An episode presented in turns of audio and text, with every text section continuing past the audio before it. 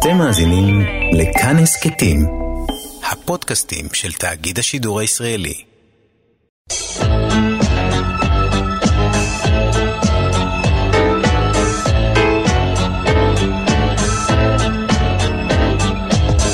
גיבור תרבות. הדוקטור דן ארז והדוקטור דוד גורביץ' באולפן עם יונתן גת.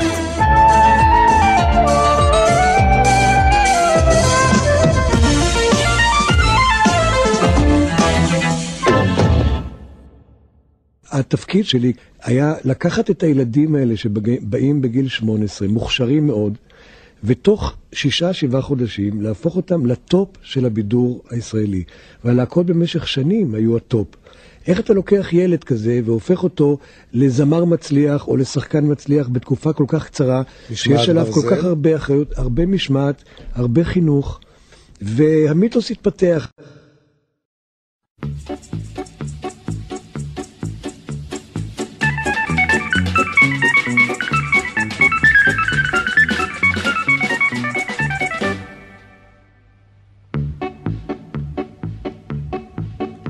סמלה אדומה ושתי צמות, ילדה קטנה יחידה ותמה. שמענו את קולו של גיבור התרבות שלנו לתוכנית הזאת, המוזיקאי יאיר רוזנבלום, ואנחנו כאן כבר מפזמים דוקטור דוד גורביץ', דוקטור דן ערב, ואני יונתן גת, והיום אנחנו מדברים על אחד המלחינים המשפיעים ביותר על המוזיקה הישראלית, וששמו מקושר בעיקר ללהקות הצבאיות. הוא זה שהתקן את הצליל שלהן, הכניס רוק'נ'רול בסטופים, והזניק אותן לעידן חדש, שבו הטעם, הקצב והבשורה המוזיקלית הגדולה הגיעו מצהל. כן, יונתן, זה לגמרי נכון. אנחנו מדברים על סוף שנות ה-60 ותחילת שנות ה-70, זה רגע מכונן בתרבות הפופולרית בכלל, אני חושב, עם הפופ, עם הרוק, וזה רגע מכונן בהיסטוריה הישראלית, מלחמת ההתשה, התקופה הזאת האופורית שבין שתי מלחמות, מלחמת ששת הימים ומלחמת יום כיפור, ואל התווך הזה, הייתי אומר, נכנסות הלהקות הצבאיות, הן קיימות כבר קודם כמובן, אבל באותו רגע הן מבשרות על תור הזהב שלהן, ומי שבאמת מוביל את תור הזהב הזה, זה המלחין הדגול, ולא פחות מזה מעצב פס הקול, כמו שאפשר לקרוא לו.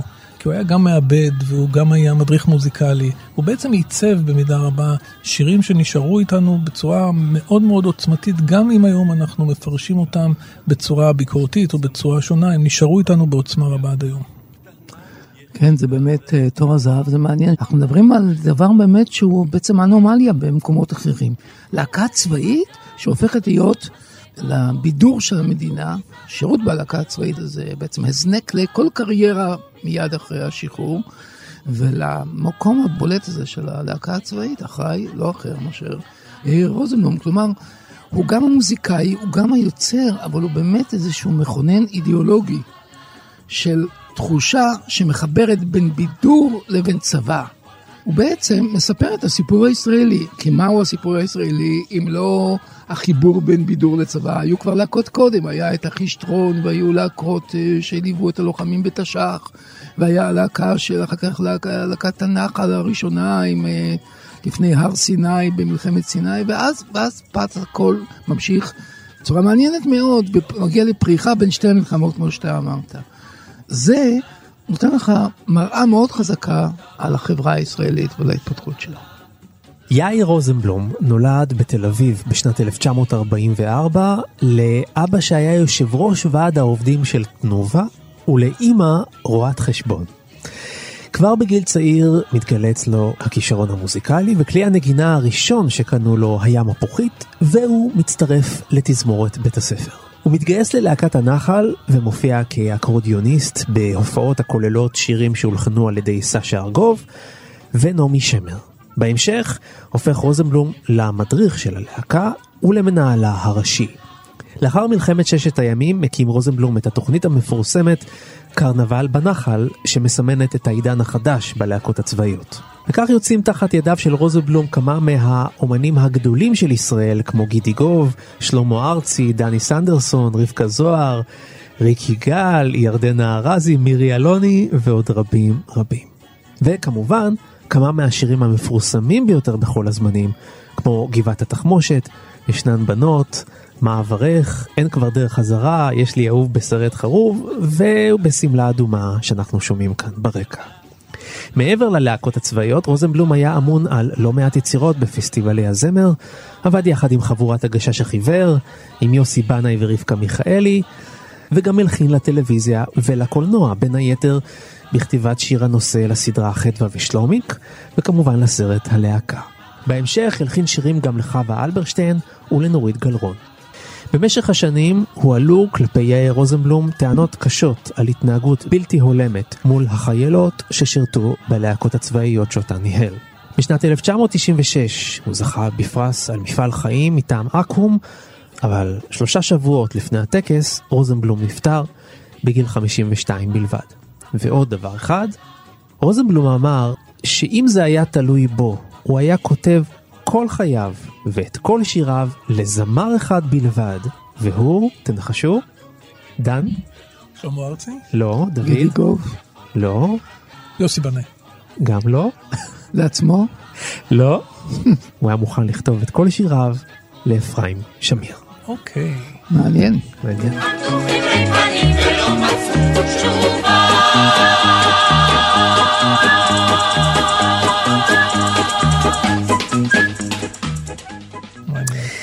אז בואו נתחיל עם הנושא הגדול של רוזנבלום, הלהקות הצבאיות. כמובן הוא עשה גם הרבה דברים אחרים, אבל אין ספק שזה הדבר שבו הוא ייזכר יותר מכל.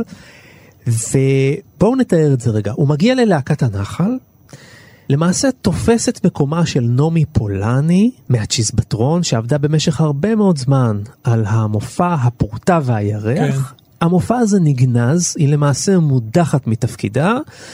יש אומרים שבגלל שחשבו שההופעה שלה הייתה מיושנת מדי, והוא למעשה מלחין את רוב שירי ההופעה החדשה של להקת הנחל, הוא מכניס אורגן, גיטרה חשמלית, בסטופים, והוא לוחד את רוח התקופה ומערבב אותה בכישרון גדול מאוד עם רוחו של צה"ל. עכשיו, אם תחשבו על זה, הוא מעניק לצבא מימדים רגשיים שלא היו לו קודם.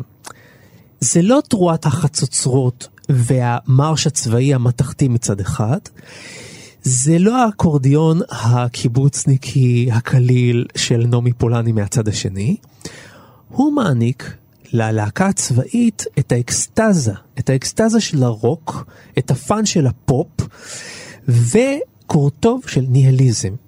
מה זה קרנבל בנחל? כן, קרנבל. זה בלגן. לפעמים הוא הביא את הלהקות הצבאיות לרמות של היפיות, עם שיר לשלום. זאת אומרת, הוא חיבר סט ערכים כמעט בלתי אפשרי של שחרור יחד עם מיליטריזם, והתוצאה היא תלכיד מוזיקלי מאוד ייחודי, שתפס את האוזן הישראלית מכל הכיוונים. כן, זה מעניין מה שאתה אומר, אם מותר לי לומר, אני לא חושב שהוא תרם לרוק הישראלי בכלל, אבל אין ספק שהוא ייצב את הלהקות הצבאיות, בתבנית של פופ בינלאומי, בסגנון סן רמו, בסגנון ברזיל, בסגנון הקרנבל שהיה אז רווח. כן. היו כל מיני זמרים, זה היה מאוד פופולרי פה בישראל, ופתח כאילו את השערים של הסטייל הזה לעולם הגדול.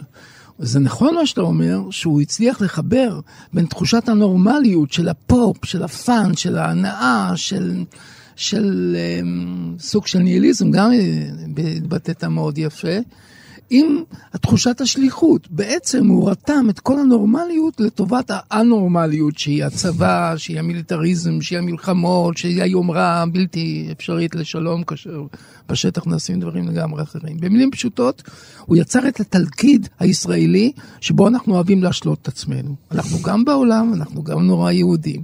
אנחנו נורא קוסמופוליטים ונורמליים, אבל אנחנו גם בעצם מבינים מהו הסלע של קיומנו, כלומר הצבא.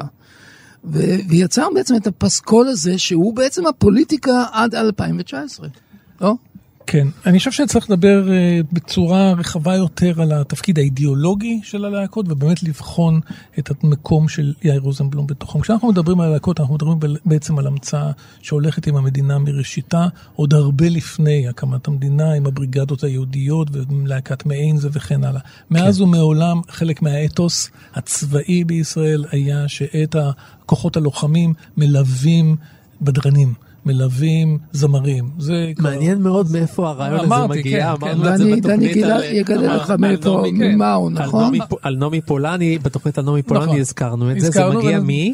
זה מגיע ממאו צטונג, שכתב את הדברים האלה בזיכרונות שלו, והשפיע מאוד על חיים חפר, שבסופו של דבר פנה ליגאל אלון, בתקופת מלחמת הקוממיות, מלחמת העצמאות, מלחמת 48, בו נשאר ניטרלים, וביקש להקים להקה, זאת הייתה לימים להקת הצ'יזבטרון, שפולני שהזכרת הייתה חלק ממנה.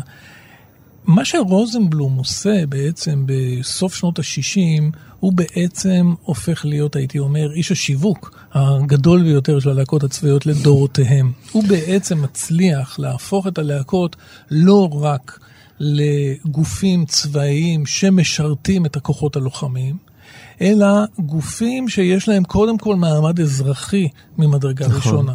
זאת אומרת, כוכבי הלהקות ידועים בשמם כחיילים על ידי בני נוער ועל ידי האזרחים. זה דבר פנומנלי. תחשוב על נער בן 18 שילדים ואזרחים יודעים את שמו כזמר מבצע. כן. זאת אומרת, הוא מעתיק את התפקיד מאלה שאמורים לבדר את החיילים בשטח, כמו שהצ'יזבטרון עשה, והוא בעצם קודם כל מוציא אותם אל האזרחות.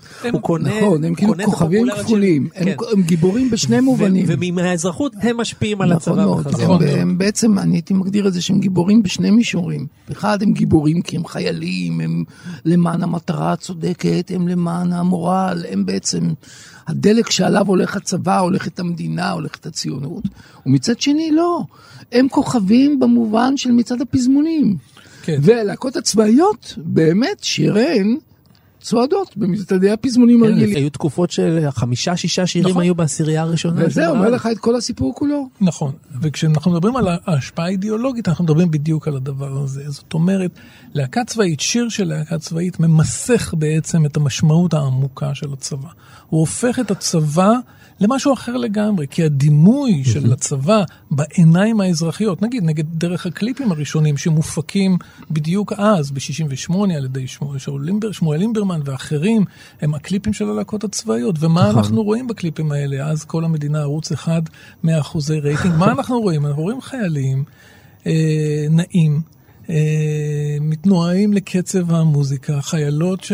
מירי אלוני, ירדנה ארזי. דימוי מאוד נוגע ללב, דימוי מאוד מרגש, צריך להגיד את האמת, וכל העניין של מה בעצם עושים החיילים באותו קרנבל בנחל, על זה אנחנו לא מדברים. מה זה קרנבל בנחל? איך הוקמו החזויות הנחל האלה? הם הוקמו בשטחים שנכבשו לפני שנה ושנתיים, אבל אם יש שם קרנבל זה טוב, לא? אז איפה בעצם המשמעות הפוליטית של העניין הזה? איפה המשמעות העמוקה של הכיבוש, של הדבר עצמו, של הזוועה, של האימה שקשורה בכל פעילות צבאית? היא ממוסכת, היא בעצם נמחקת באמצעות השירים של הלהקות, שלוקחים את הדבר הזה ומציגים אותו באור מלהיב, כמו שאמרת, באור יקרות, באור שהוא כולו פן, קרנבל בנחל. זה בדיוק הפעולה של האידיאולוגיה. האידיאולוגיה לוקחת מציאות ומתארת אותה בצורה לגמרי מדומיינת אחרת, והופכת את הפנטזיה האידיאולוגית למציאות שלנו. אז הפנטזיה האידיאולוגית שבצבא אין כיבוש, אין מלחמה, לא משלמים מחיר ואין מתים, אלא שהצבא במצב כל כך טוב. אנחנו, כמובן, כאנשים שהם עוטפים את הקהילה, הצבא, מצב כזה טוב שיש לנו כל הזמן שבעולם לפנן מכאן ועד להודעה חדשה ולרקוד בקרנבל הזה האינסופי.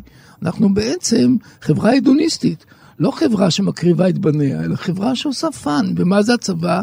זה כזה שוק של תחפושת. גם הם מוטים על עצמם מדים, ומתחפשים ורוקדים ומצחקקים. ומי אנחנו? אנחנו אלה שאוהבים להצטרף לחגיגה, ובעצם כל החיים שלנו הם חגיגה דרך הנציגים שלנו, האלה מפזזים על הבמות, בסמלה אדומה, קרנבל, אנחנו מספרים לנו דברים כאלה כמו אין עוד דרך חזרה. האם זאת לא הסיסמה הציונית בה"א הידיעה? עלו הבילויים לידי תקוות ויתתקו בארץ האבות בקדחת הם חלו פה וחמסינים הם סבלו פה אבל מה שהוא לחש בלבבות אם זה טוב ואם זה רע אין כבר דרך חזרה אין כבר דרך חזרה אם זה טוב ואם זה רע אין כבר דרך חזרה אין כבר דרך חזרה על סוסים רכבו עם חרב ומקל לגרש לא מתנקש ומתנקל תקווה וחדרה הם קראו לפלסטינה ישראל אם זה טוב ואם זה רע אין כבר דרך חזרה אין כבר דרך חזרה אם זה טוב ואם זה רע אין כבר דרך חזרה אין כבר דרך חזרה שעמדה לפרוץ מלחמת העולם. תראו, צריך להגיד את זה ביושר. אנחנו מדברים על יאיר רוזנבלום קודם כל בגלל הכישרון העצום שלו, בגלל המנעד העצום של היצירה שלו, בגלל היקף היצירה העצום. אז צריך להגיד את זה. אנחנו מדברים עליו קודם כל בגלל הדבר הזה. בהינתן שאנחנו גם מנסים להציג את הדבר בצורה ביקורתית, לא את היצירה שלו, אלא את ההקשר שבתוכו היצירה שלה נוצרה, אנחנו מדברים על המימד האידיאולוגיה. אתה יודע, הרבה פעמים מדברים על השנים האלה, 67, 73, כשנות האופוריה שהביאו עלינו את הכללה של מלחמת יום כיפור וכן הלאה, והיום אפילו יש לפעמים הקהל חטא וכן הלאה.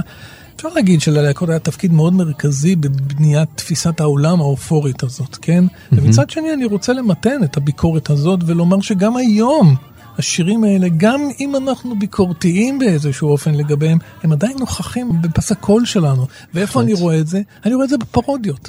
אם אתה מסתכל על פרודיות של תוכניות טלוויזיה לדוגמה, כמו ארץ נהדרת, או היהודים באים, איזה שירים אתה תמצא שם? בדיוק את השירים של רוזנבלום, את יש לי אהוב בסיירת חרוב, ותמיד עולה המנגינה. מה זה אומר? זה אומר שהשירים האלה נטמעו כל כך חזק, שאתה בעצם, הם כמו כפתור שלוחצים עליו, והוא מפעיל עולם שלם של משמעויות. ולא משנה אם אנחנו מדברים עליהם ברצינות, או לא משנה שאנחנו מדברים עליהם בצורה פרודית, את התפקיד שלהם הם עושים כל הזמן.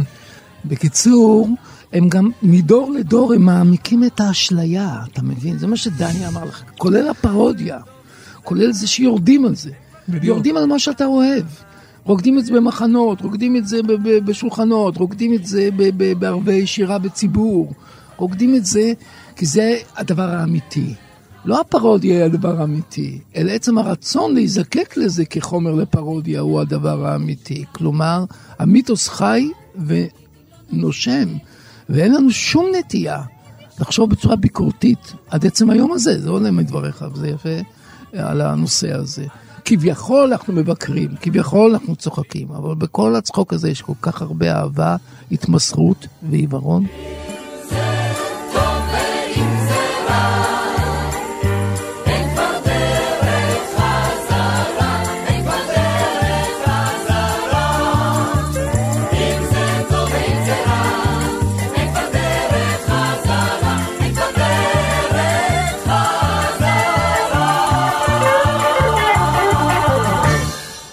ואיתנו נמצא מי שעבד עם יאיר רוזנבלום לא מעט, אפרים שמיר, אלן. היי. זה איש בשבילו יאיר רוזנבלום היה מוכן לכתוב את כל שיריו. אני מאוד שמחתי בשביל להיות במעמד הזה. אפרים, איזה מין בן אדם הוא היה, רוזנבלום? קודם כל היה בן אדם מגניב בעיניי, הוא היה חתיכת טיפוס. כשאני הכרתי אותו, לדעתי, הוא היה בסביבות גיל ה-30. כן. מאוד מאוד מצליח, מאוד מאוד בטופ, בקיצור. ואנחנו כזה שנינו נדלקנו אחד על השני, כי הוא היה מנהל המוזיקלי של הלהקה, וזה היה בתקופה שבלהקה היו גם סנדרסון, רוב כברת. כן, כן. והייתה מירי אלוני, והייתה ירדנה ארזי, שלישיית מנטה מסטיק, כל הסיפור. היה מלא מלא מלא כישרונות. מבחינתו זה היה מפרט אדיר לעבודה, היינו מאוד קרובים, נהיינו חברים, ובמסגרת החברות היו לנו הרבה שיחות על מוזיקה, והרבה, הוא השמיע לי הרבה דברים ורעיונות, תרמנו אחד לשני כל מיני זה, ובשלב מסוים הוא כתב את מיקה, שזה שיר אהבה לבחורה שהוא אהב אז, והוא ביקש ממני לשיר את זה, שזה מאוד החמיא לי. יאיר היה צרוד, היה לו כל כזה צרוד. אז הוא לא ראה את עצמו זמרים, כי אני דווקא חשבתי שהוא שר לא רע. אוקיי. והקלטתי את השיר, וזה מאוד החמיא לי בכלל שבן אדם בחר בי לבטא את אהבתו. כמנהל מוזיקלי הוא היה מאוד קפדן. כשאתה אומר קפדן, אתה מתכוון לקשה עד בלתי נסבל? לפעמים הוא היה בלתי נסבל, אבל הוא בעיקר היה מאוד קפדן, מאוד בלתי מתפשר, מאוד מדויק, מאוד... תן לנו דוגמה, איך זה התבטא למשל? הוא לפעמים היה מחזיק אותנו עד שעות בוקר מאוחרות בחזרות. אתה יודע, אנחנו היינו חיילים, והוא במובן מסוים היה מפקד. כן.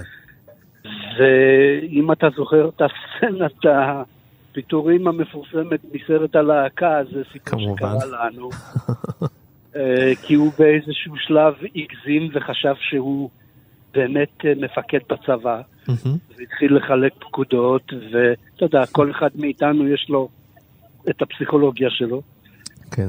והוא התחרפן באיזה שלב, באיזה ערב, והטריף אותנו עד שאני חושב גידי אמר לו פשוט תלך. וזהו, אבל, ומאז לא עבדנו יותר אחד. אבל הוא היה, לדעתי, לא הערכנו אותו מספיק, כי היינו צעירים ויהירים. אבל תגיד, היו לו מין התפרצויות כאלה, במובן הזה שההתנהלות האישית איתו הייתה מעוררת טראומות? לפעמים, כן. לפעמים. אתה יודע, בתקופה של אז, הרבה דברים שהיו מותרים אז, היום הם לא מותרים. אתה מתכוון לנושא המיטו? בכלל. בכלל, יחס לאנשים שהם מופקדים בידיך. כן. במובן מסוים הוא היה, איך אומרים, אביוז? אביוזר. אביוזר, במובן מסוים. אבל תכלס בגדול, הוא היה בסדר, הוא מאוד רצה, מאוד מקצועי, מאוד רצה שהדברים יצליחו, והדברים תמיד, דברים שלא תמיד הצליחו, אולי במובן מסוים זה על הראש. אבל אתה יודע שהיו במשך הרבה שנים צצו עליו הרבה מאוד סיפורים של באמת, כמו שאתה אומר, הטרדות, במיוחד כלפי חיילות בלהקה. דברים שהיום באמת לא היו עוברים. זה דברים שקרו בכל המדינה, בכל התחומים, ובאמת היום זה שונה וטוב שזה כך. ומה הדברים האלה הושתקו אז בזמנו בלהקה? בלהקות השונות? זאת אומרת זה היה מתחת לפני השטח? לא היה נהוג להסתובב ולדבר על זה בריש גלי. כן. אבל הדברים האלה קרו אתה אומר. כן, אבל תראה, זה לא בתחום היותו מוזיקאי. כן, כן, ברור. זה היותו בן אדם, אופי. כן, כן, ברור. תגיד, היו איזשהם מכתבות מלמעלה? על מה אתם הולכים לשיר ומה לא? צנזרו אתכם? כן, היו. למשל? היו כל מיני למעלה, למשל גנדי, רחבעם זאבי, שלא היה בנחל, מאוד לא אהב את שיר לשלום. גנדי, כפי שידוע לנו, היה לאומני ימני. הוא מאוד היה נגד שיר לשלום, בגלל שזה לראות עיניו פגע במורל של החיילים. והוא היה תורח להגיע במסוק צהלי להופעות בפיקוד המרכז, ולפני שיר השלום נעמד על רגליו והוריד פקודה. מה אתה אומר? היו גם התערבויות של כמובן קצין חינוך בנחל, וגם מפקד הנחל, בדרך כלל התערבויות דווקא חיוביות, לא כאלה של איסורים, אבל כן, אמרתי לך, זה היה להקת הנחל, או להקה צבאית בכלל, היא גוף בחלקו פוליטי. אז הוא באותו זמן ביטא את רצונותיו התרבותיים של השלטון. כן. ואתם הייתם מודעים, כשאנשים צעירים, בני 18-19, מבינים שהם בעצם גלגלים בתוך המיתוס הזה של מה שנקרא שרים ובוכים ויורים, הכל ביחד? לגמרי. הביקורת הזה, דיברתם ביניכם על זה בזמן אמיתי, בשני ה-71, 72, גם קודם, 70, דיברתם על זה ביניכם כל זה? בלהקה הייתה לנו הסכמה בנוגע לזווית הזאת, לא היו לנו מחלוקות אידיאולוגיות או משהו, אתה יודע, אני מזכיר לך שהרוקסטארס של התקופה ההיא היו קציני צה"ל. ברור. זאת אומרת, מצד אחד ניק ג'אגר היה אישיות גדולה, ומצד שני בר לב היה אישיות גדולה, על אותו משקל. כן, ברור. רציתי לשאול אותך בדבר נוסף, עוד שאלה אחת. האם בעצם כברת, לא הייתה אנטיתזה מוחלטת לכל מה שהיה בלהקת הנחל, כל מה שנקרא יאיר רוזנבלום? זה כן ולא. למה לא בעצם? כי כברת למעשה היה סוג של סטלבט על ההוואי שלה. זה מין סוג של פרודיה להקת הנחל כאילו? סוג של דחקה, כן.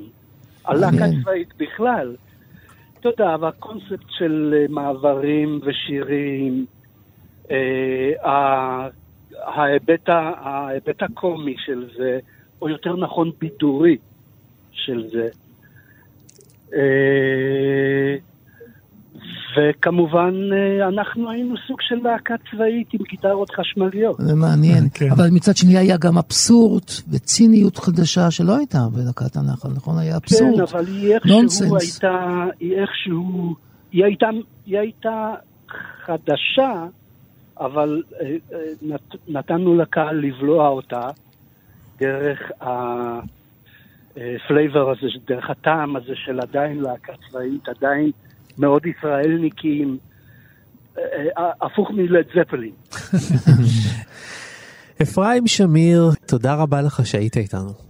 תודה לכם ובהצלחה.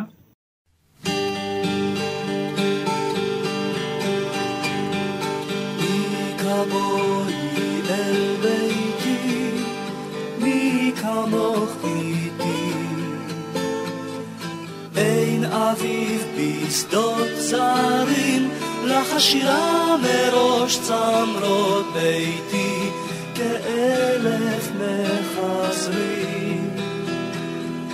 מי כמוהי אל ביתי, מי כמוך איתי. אין אביב בשדות צרים, לך השירה מראש צמרות ביתי, כאלף מחזרים. מיקה, מיקה, מיקה מוך, מיקה מוך איתי, מיקה בואי אל ביתי, מיקה שלי. מיקה, מיקה, מיקה מוך, מיקה מוך איתי,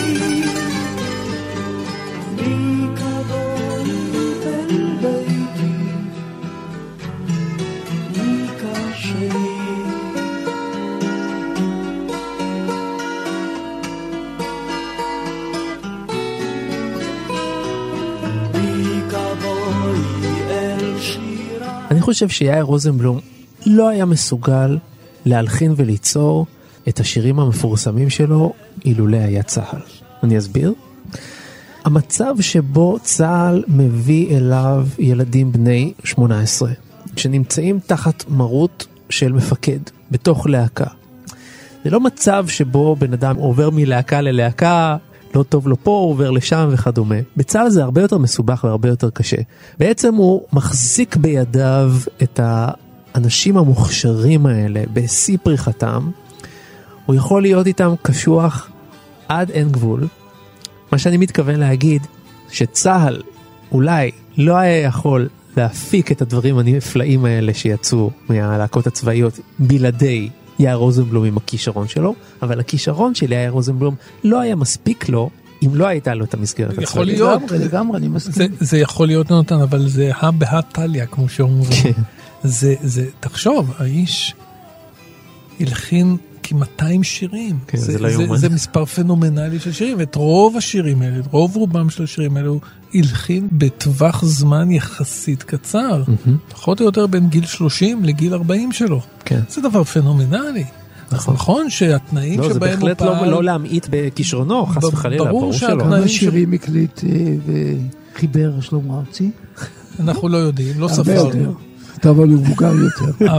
אבל תחשוב, זאת אומרת, נכון, אז הוא פעל בתנאים כאלה שתיארת קודם, אבל עדיין הוא יצר בתוך התנאים האלה שניתנו לו מספר באמת, לא רק מספר, תחשוב כמה מן השירים האלה הם שירים שחיים איתנו עד היום, נכון, הם שירים מדהים. קליטים, הם שירים... עשרות. אני לא רבות. כל כך אוהב כבר את המושג הזה, חלק מפס הקול הישראלי, אבל אי אפשר להימנע, אי אפשר להימנע מזה. כן. כל תוכנית רדיו שיש בה שירים עבריים, אתה תמצא בלפחות שיר אחד של יאיר רוזנבלום, זה בטוח, אין שאלה בכלל. אני רק מתכוון להגיד שהוא סיפק לצהל את הדבר שכל כך היה חשוב לצהל, את הריגוש ואת האקסטזה של הפופ ושל הפאן ושל הכיף, וצהל סיפק ליאיר רוזנבלום את מה שלא היה לו באזרחות, וזה את המשמעת ואת האפשרות. לא, צהל סיפק לו את הפרסום, את התהילה, את הנצחיות. הוא היה צריך גוף שיכתוב לו את 200 שירים שלו ושיבצע אותם. היה לו גוף שהיה מבצע, הוא כמעט אוטומטית מה שהוא כתב. זה חלומו של כל אומן, שיהיה לו גוף זמרים לרשותו, הוא בעצם אפשר לו להיות אותו כוכב גדול ולהשתלט על הזיכרון הקולקטיבי שלנו. אז הייתי אומר, זו עסקה ששני הצדדים נהנו ממנה מאוד ועוד עד עצם היום הזה.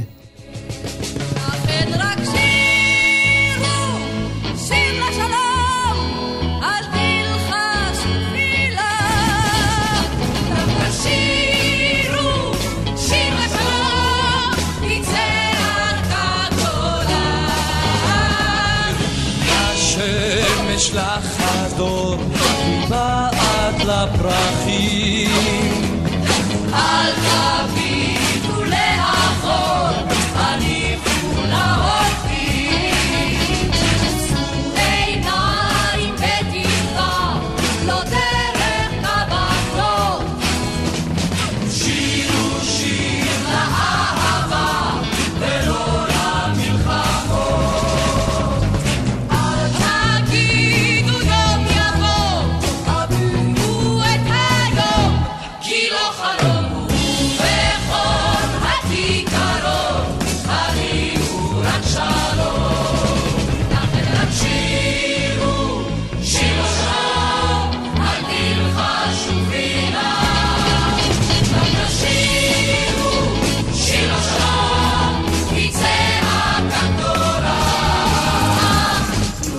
עכשיו בואו נדבר על בעיניי זה פלא, הנושא הזה של שיר לשלום, ששרה אותו מירי אלוני, בצהל, כן? זאת אומרת, לוקח זמן קצת לתפוס את הפרדוקס הזה.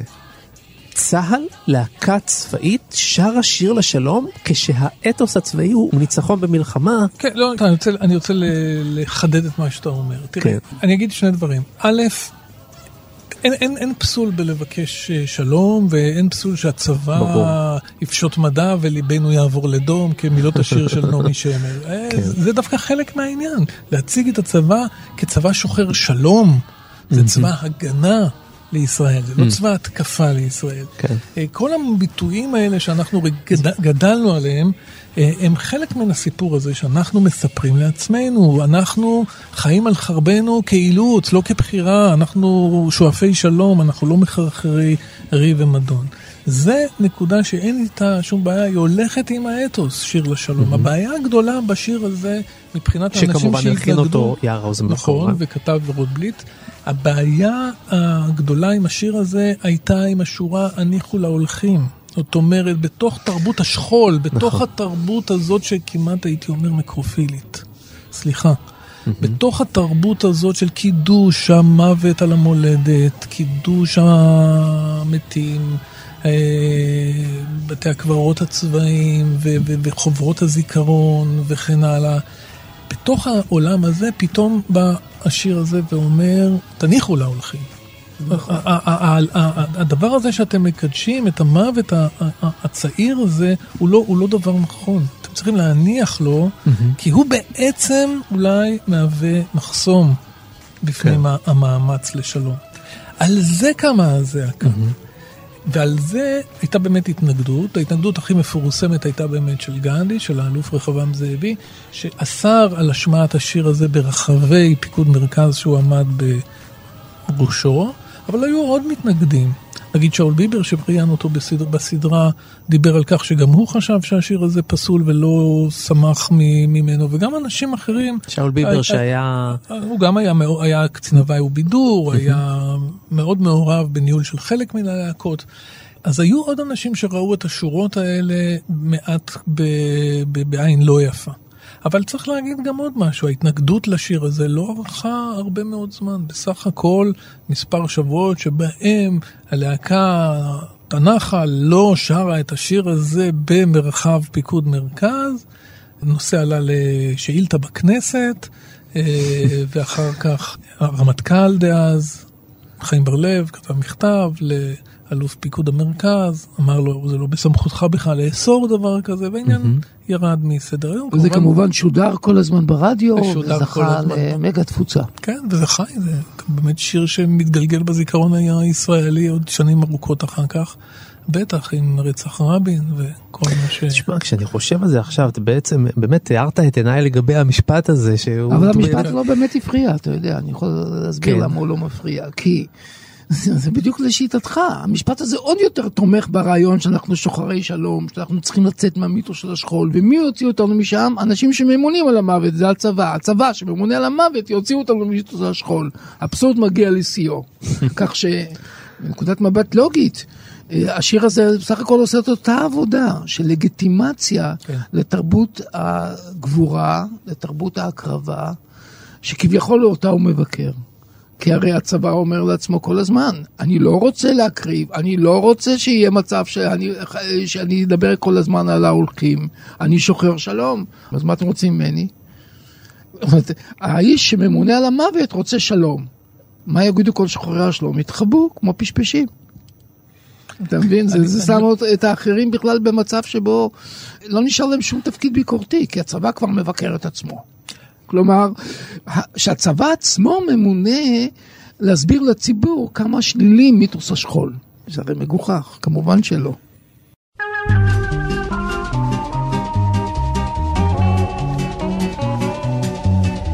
ביום הראשון כשקבענו פגישה, הלכו לבדוק את דרכי הגישה של איזה שהוא מעבר בירדן. בבוקר חזר מנומנם וישן, יש לי אהוב בסיירת חרוב,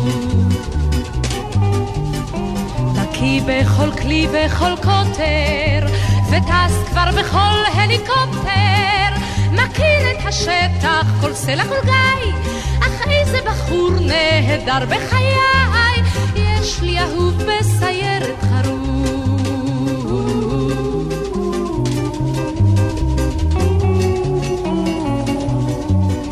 שני ושלישי הוא היה בסיור, זה סוד ועל כן לא נרחיב הדיבור, רק סוד שמרות אהבה ציון, תפס הוא הרבה השנים ושומרות, יש לי אהוב בסיירת חרוב.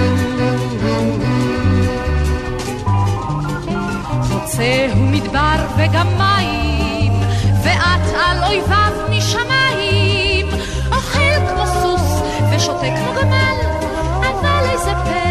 יורד במשקל, יש לי אהוב בסיירת חרוב. ואיתנו נמצא דוקטור שמוליק טסלר, שתנחשו על מה הדוקטורט שלו, הוא בטח יסביר לנו עכשיו. שלום שמוליק, מה שלומך? שלום, שלום לכם. דוקטורט כולו הוקדש למוזיקה של יאיר רוזנבלום. אכן כן, בדוקטורט בעצם עבדתי על שני צירים מרכזיים. אחד זה המאפיינים המוזיקליים, הרכיבים המוזיקליים, שזה אולי פחות מעניין את הציבור, והציר השני זה בעיקר הפרשנות המיוחדת שלו, זאת אומרת איך המוזיקה שלו מפרשת ומבהרת את תוכן השירים, וזה גם הייתי מוכן גם קצת לדבר על זה. אז אולי תיתן לנו, אז באמת אולי תיתן לנו את מה זה הנוסחה המוזיקלית הרוזנבלומית? אתה יכול לתת לנו כמה משפטים? תשמע, אני חושב שזה קצת קשה, אולי אני אתחיל קצת לספר עליו, ואולי זה קצת ייתן איזשהו רקע, בעצם איך הוא עבד, איך הוא עבד בתחום המוזיקה. בבקשה. תראו, הוא נולד למשפחה להורים יוצאי פולין שעלו לארץ לפני המלחמה. הוא נולד כבן שני לאחר אחותו הבוגרת אליזה, תל אביבי לגמרי. זה בית תרבותי, בהחלט בית תרבותי, במחזות, צגות וכו', אבל לא בית מוזיקלי במיוחד. לא במיוחד. אוקיי. בגיל 6 הוא מקבל מהדודים מאמריקה מפוחית, כסף לרכישת כלים עדיין לא היה, אבל בגיל 11 הוא מקבל אקורדיון. ואני רוצה לומר שהאקורדיון הוא בעצם מסמן לו את דרכו המוזיקלית בנעורה וגם בבגרותו. הוא מתחיל ללמוד אקורדיון עם מנצח תזמורת המשטרה, אז שץ, שלא ידע אקורדיון, אבל ידע ללמד. וגם אליזה אחותו למדה ביחד. מהר מאוד הוא עזב את התווים, את השיעורים הסיסטמטיים ללימוד כלי, והתחיל פשוט לנגן משמיעה. התחיל לנגן משמיעה ובעל פה. וזה בעצם דרך שמנחה אותו ומובילה אותו, גם בתור נער וגם אחרי זה בבגרותו, נגינה בעל פה. נגינה בעל פה. בתור נער הוא מנגן בעיקר מוזיקה לריקודי עם. בכל מקום שאפשר, ובעיקר עם להקת הנוער הייצוגית בתל אביב, שאיתה עבד מגיל 15 עד גיל 18 במשך 3 שנים, תחת הנחייתו של יואב אשריאל, המרקיד הידוע, ושם הוא מלווה את הלהקה בעל פה כמובן, כל השירים בעל פה, וגם בהמשך, שתכף נדבר על זה, איך הוא עבד בלהקות הצבאיות בכלל, אז הוא עבד בעיקר בעל פה. אז אולי בוא ננסה אולי בכל זאת לדלות ממך, מאיפה הוא מקריץ את הנוסחה הרוזנבלומית הזאת, שהיא בעצם שילוב, אם אפשר, אולי אתה תגדיר, מה זה הנוסחה הזאת הרוזנבלומית של המוזיקה? תראה, לרוזנבלום היה אינטואיציה מוזיקלית מאוד ייחודית. היה לו חוש לקלוט במילים משמעויות נסתרות, מעבר לתוכן הגלוי, והיכולת לתת להם ביטוי במוזיקה. למשל? יש לי פה כמה דוגמאות, שזה בעצם הפרשנות המיוחדת שאני מביא אותה היום גם בארצות שאני עושה בכל מיני מקומות, איך הוא מפרש ומביא פרשנות שבאמת ייחודית ליצירה שלו. אחד זה מהשיר "הייתי נער". "הייתי נער" שנכתב ללהקת הנחל חודשיים אחרי מלחמת ששת הימים. מי שכתב את המילים, וגם פה חשוב לציין, זה דוד עתיד, שהיה צנחן שלחם על שחרור ירושלים.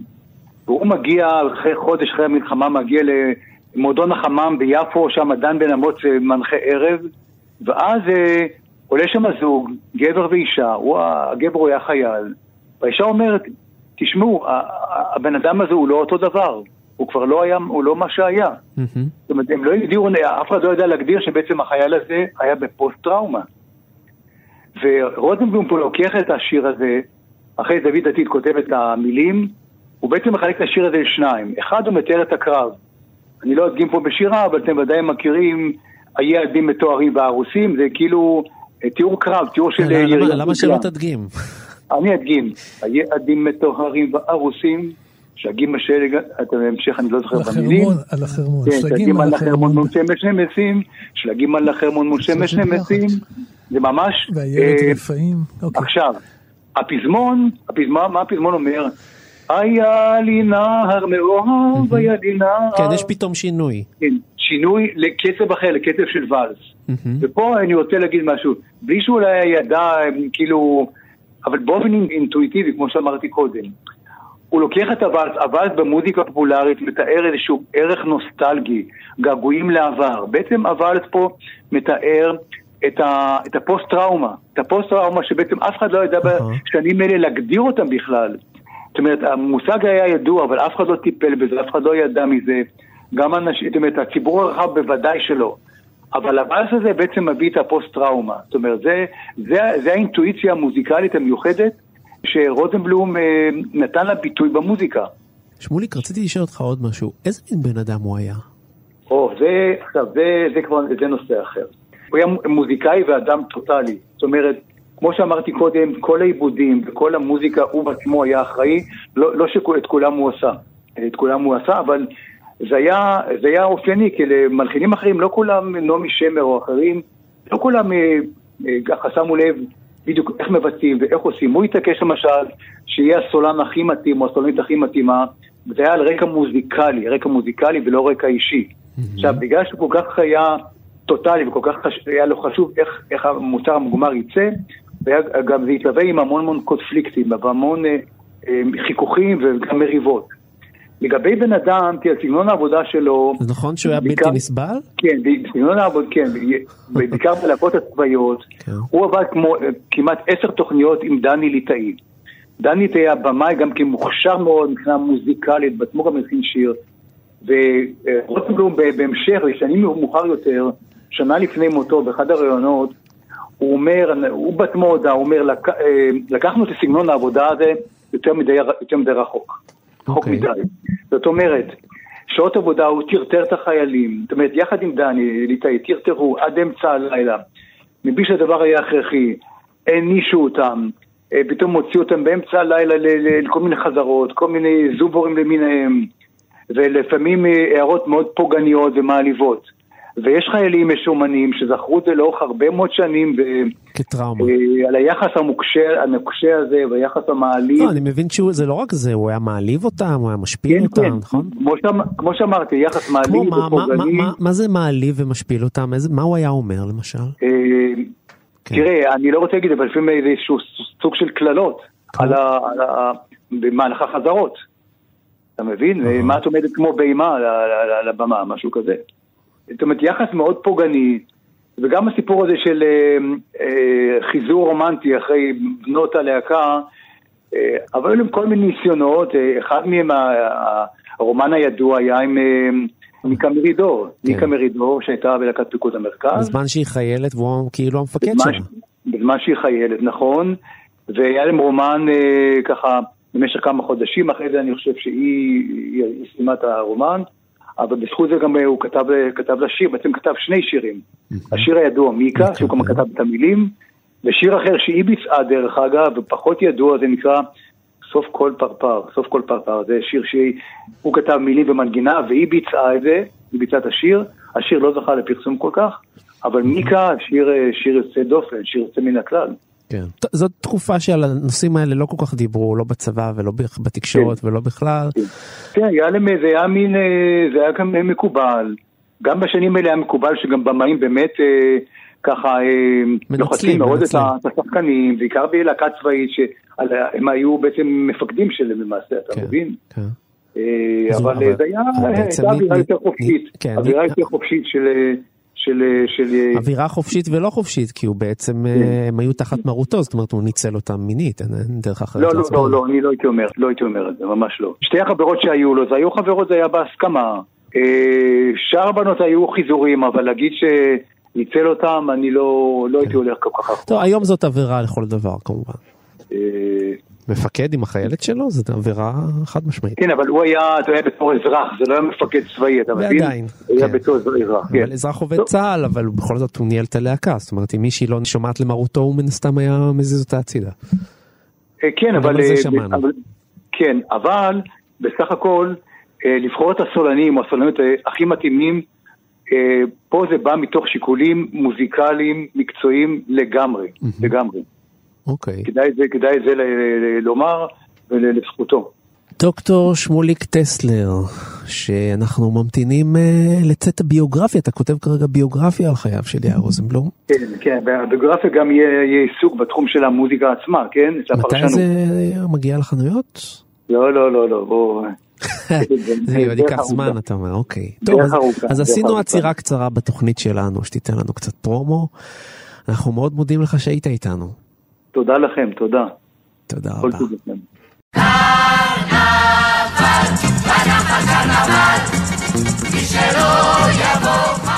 סיימנו, אבל זה לא הכל, כי לגיבור תרבות יש עוד עשרות רבות של תוכניות שהקלטנו ושידרנו על עוד גיבורי תרבות מוזיקליים, כמו נעמי פולני ששירתה בלהקה הצבאית הראשונה, הם הלהקות הצבאיות, הצ'יזבטרון, שידרנו תוכנית עליה, ועל עוד זמרים וזמרות כמו חווה אלברשטיין, ועל מאיר אריאל, ועוד ועוד. את כולם אתם יכולים למצוא ביישומון שלנו שנקרא פשוט כאן, נכנסים ללשונית של הפודקאסטים, שם תוכלו למצוא את גיבור תרבות, וכל התוכניות יחכו לכם שם.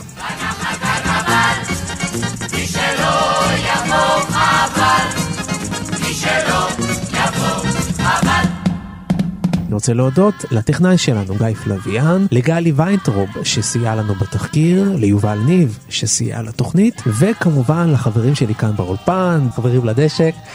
תודה רבה לך דוקטור דוד גורביץ'. תודה רבה יונתן. תודה רבה לדוקטור דן ערב. תודה. אני הייתי יונתן גת, ואנחנו הולכים לפזם פה עד לשבוע הבא, שבו תהיה לנו תוכנית חדשה עם גיבור תרבות חדש. להתראות. להתראות. ביי ביי.